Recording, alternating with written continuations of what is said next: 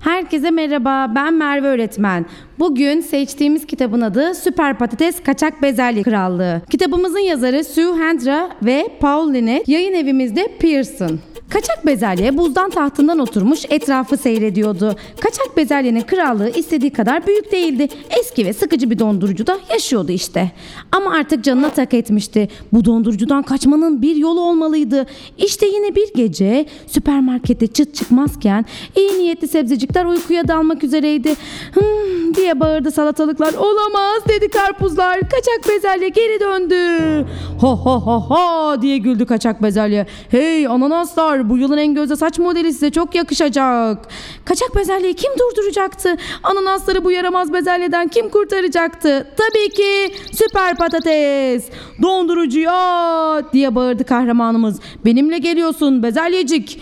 Dondurucuya geri dönen kaçak bezelye bu duruma çok öfkelenmişti. Dondurucuya ha dondurucuya demek diye söylenirken aklına bir fikir geldi. Madem ki sadece dondurucuda kalmasına izin veriliyordu, öyleyse o da tüm süpermarketi koca bir dondurucuya çevirecekti. Kaçak bezelyenin mükemmel bir planı vardı. Bu sefer kimse ona engel olamayacaktı. Bir elinde sebze kuklaları, diğer elinde soğuk hava püskürtücüsüyle harekete geçti. En sevimli sebze sesiyle "İmdat, süper patates!" diye bağırdı. "Bizi kaçak bezelyeden kurtar!" Süper patates sebzelerin kurtarıcısı yakala süper püre diye gürledi kaçak bezelye ve süper patatesi dondurdu.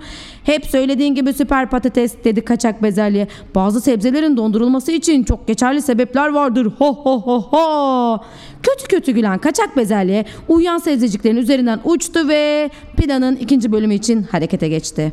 Kaçak bezelye aynı anda tüm soğuk hava püskürtücülerini çalıştırdı. Bızz, süpermarket bir anda buz gibi oluverdi. Anlaşılan kaçak bezelye marketi kocaman bir dondurucuya çevirmekte kararlıydı.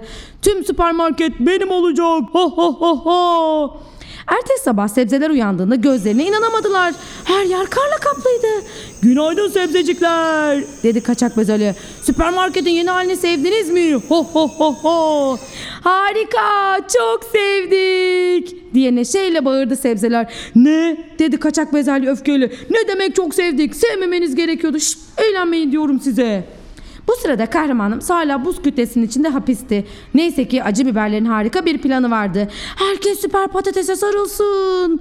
Süper patatesin buzları çözülecek diye fısıldaştı ananaslar. Sevimli ananaslar haklıydı. Süper patatesin buzu acı biberlerin yardımıyla kısa sürede çözüldü.